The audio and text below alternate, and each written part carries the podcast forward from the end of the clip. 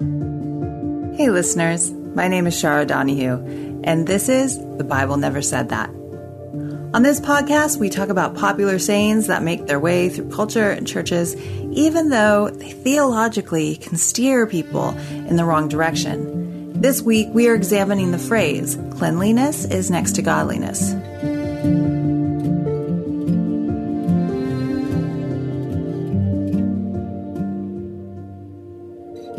This phrase is so popular that even dictionary.com gives us a definition about where it came from and what it means, and their site informs us that being clean is a sign of spiritual purity or goodness. As in, don't forget to wash your ears. Cleanliness is next to godliness. This phrase was first recorded in a sermon by John Wesley in 1778, but the idea is ancient, found in Babylonian and Hebrew religious tracts. It is still invoked often as an admonition to wash or clean up. Yep, we still use this phrase to get people to physically clean up, but it, it's not in the Bible. It's mostly used to manipulate others to clean their bodies or their homes to our standards by invoking the name of God and placing it alongside our desire. Now, that is dangerous, people. This is not territory you want to be walking on. We need to be very careful not to confuse our desires with God's. Some defend this saying by pointing to the exhortation of Paul mentioned in 1 Corinthians 14:40, which says, "But all things should be done decently and in order." For all you who love neatness. Nice try. But this verse in context is talking about the order a worship service should take. Jesus is the one who makes it clear that physical cleanliness is not next to godliness. We don't want to be like the Pharisees in Matthew 15, who came to Jesus saying, Why do your disciples break the tradition of the elders? They don't wash their hands before they eat. Jesus rebuked them for being hypocrites and breaking the commands of God in order to preserve their tradition. And then he says to the crowd in verse 10 Listen and understand. What goes into someone's mouth does not defile them, but what comes out of their mouth, that is what defiles them. Then, in Luke 15, we have this story starting at verse 37. When Jesus had finished speaking, a Pharisee invited him to eat with him. So he went in and reclined at the table. But the Pharisee was surprised when he noticed that Jesus did not first wash before the meal. Then the Lord said to him, Now then, you Pharisees, clean the outside of the cup and dish, but inside you are full of greed and wickedness. You foolish people! Did not the one who made the outside make the inside also?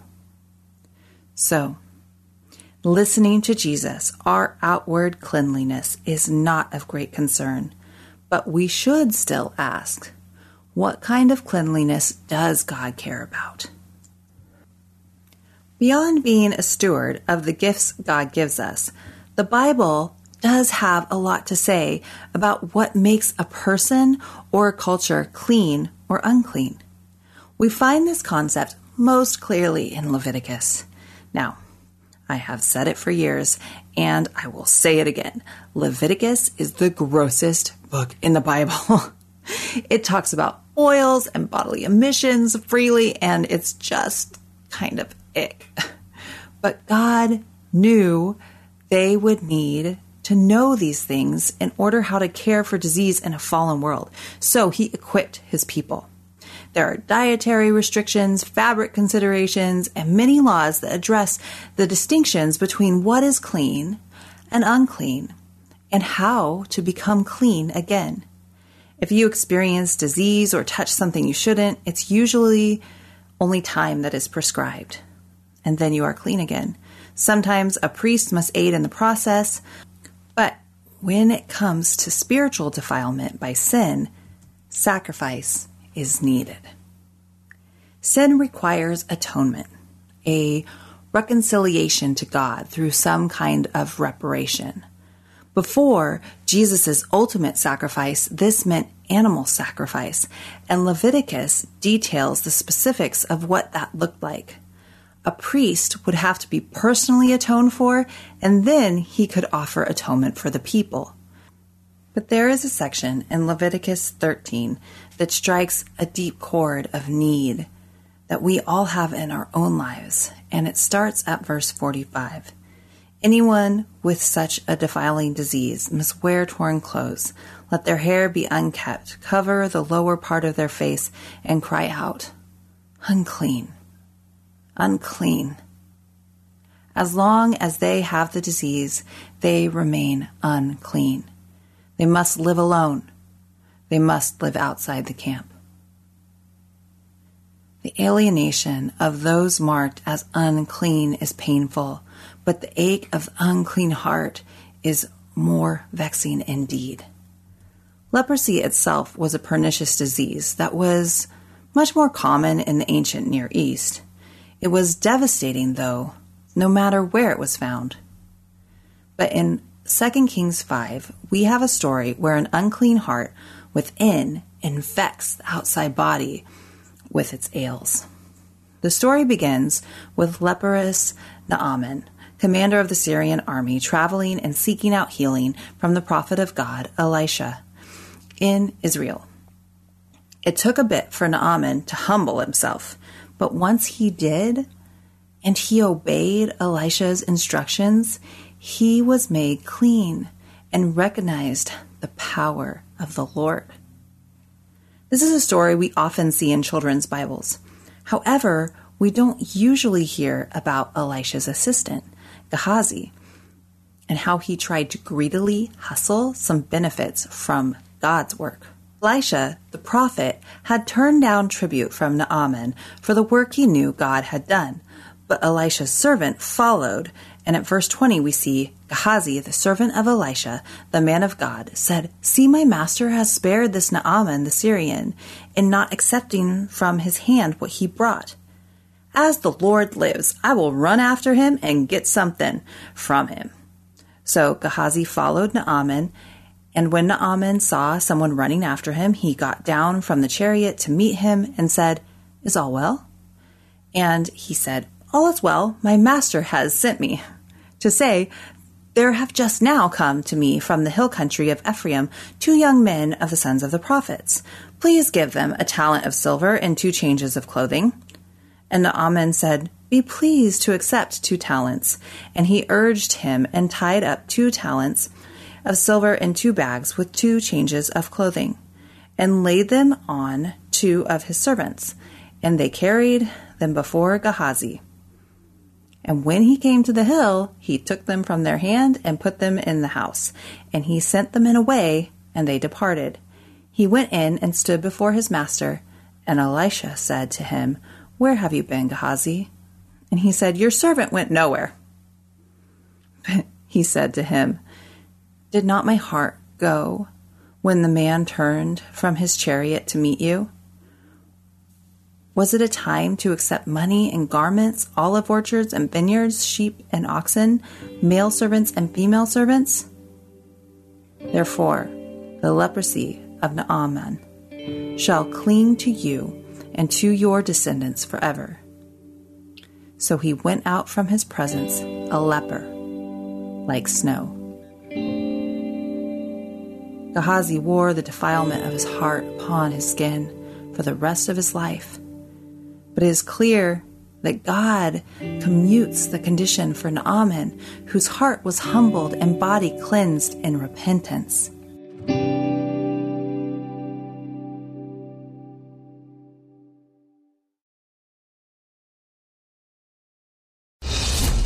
Well, good day to you. It's Joel with For King Country dropping in to let you know that our brand new film, Unsung Hero, is in theaters now. It's Luke here. We've teamed up with the creators of Jesus Revolution to bring you this adventure of a lifetime. It's a powerful, true story about a family uniting, growing in their faith, and facing the impossible together.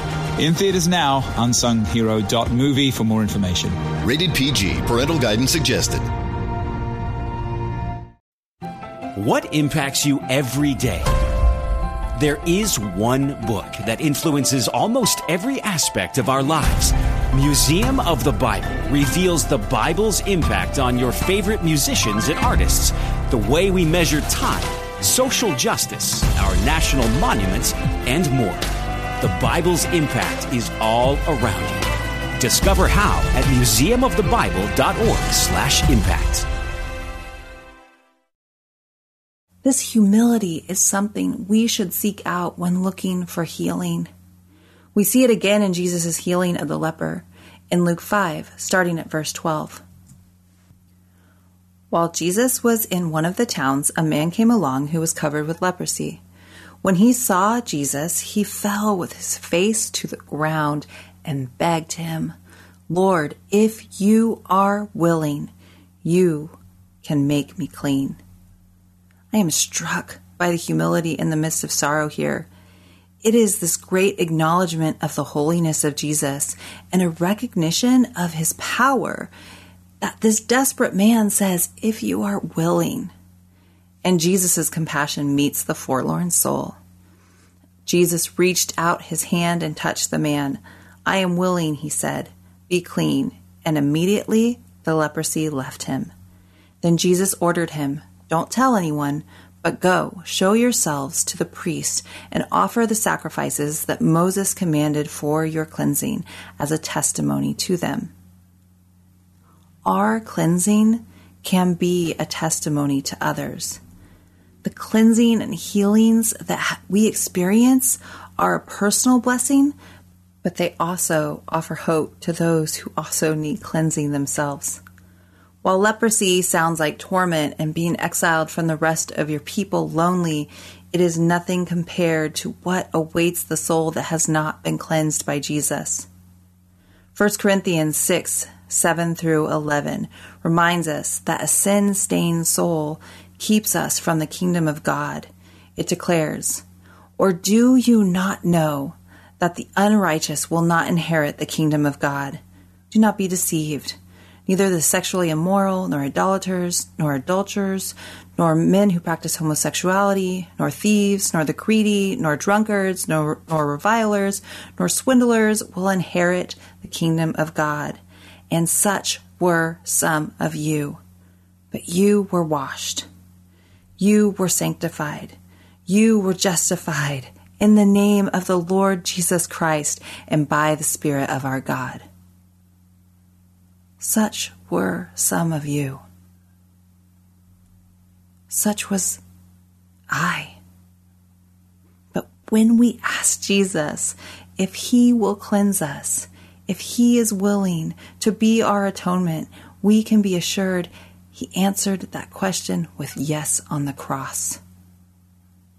1 John 1 tells us we can stop trying to hide our sin alone in the darkness and step into the light Beginning at verse 7, John writes to a group of people But if we walk in the light as he is in the light, we have fellowship with one another.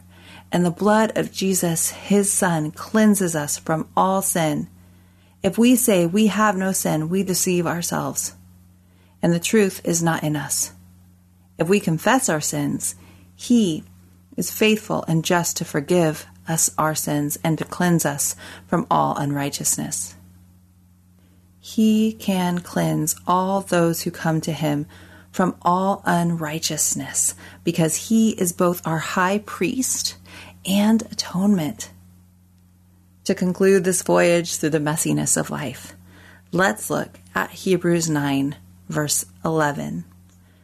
But when Christ appeared as a high priest of the good things that have come, then through the greater and more perfect tent, not made with hands that is not of this creation, he entered once for all into the holy places, not by means of the blood of goats and calves, but by means of his own blood, thus securing an eternal redemption. For if the blood of goats and bulls and the sprinkling of defiled persons with the ashes of a heifer sanctify for the purification of the flesh, how much more will the blood of Christ, who through the eternal Spirit offered himself without blemish to God, Purify our conscience from dead works to serve the living God. Therefore, he is the mediator of a new covenant, so that those who are called may receive the promised eternal inheritance, since the death has occurred that redeems them from the transgressions committed under the first covenant. All the talk of clean and unclean in Leviticus is wrapped up here in Hebrews with great hope. Jesus is the mediator of the new covenant that secures our eternal redemption, not because cleanliness is next to godliness, but because God has already provided the cleanliness we all need through Christ. My prayer for us all today will be paraphrased from the first 12 verses of Psalm 51. Would you pray with me? Have mercy on us, God, according to your steadfast love. According to your abundant mercy, blot out our transgressions.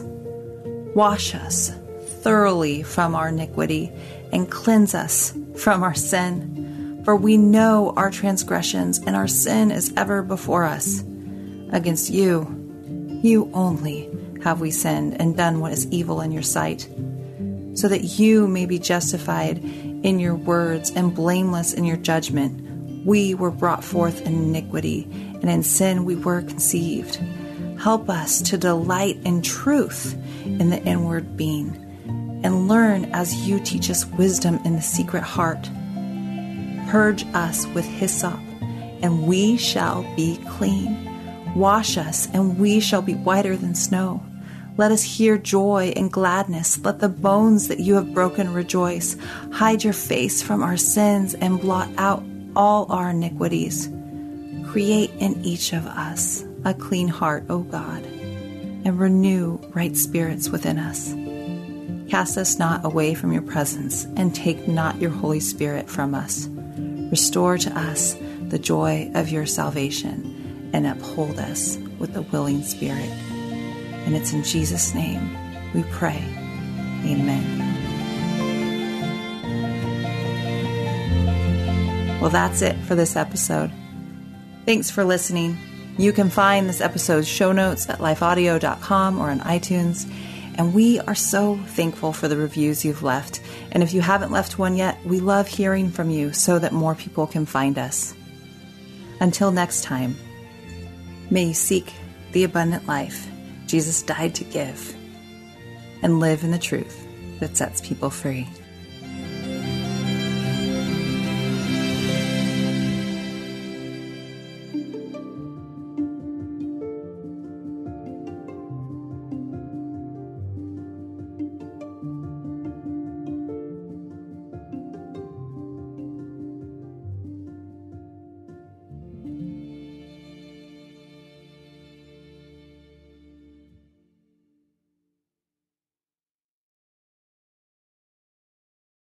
Often we believe our questions mean we don't have faith, but I believe Jesus loves our questions.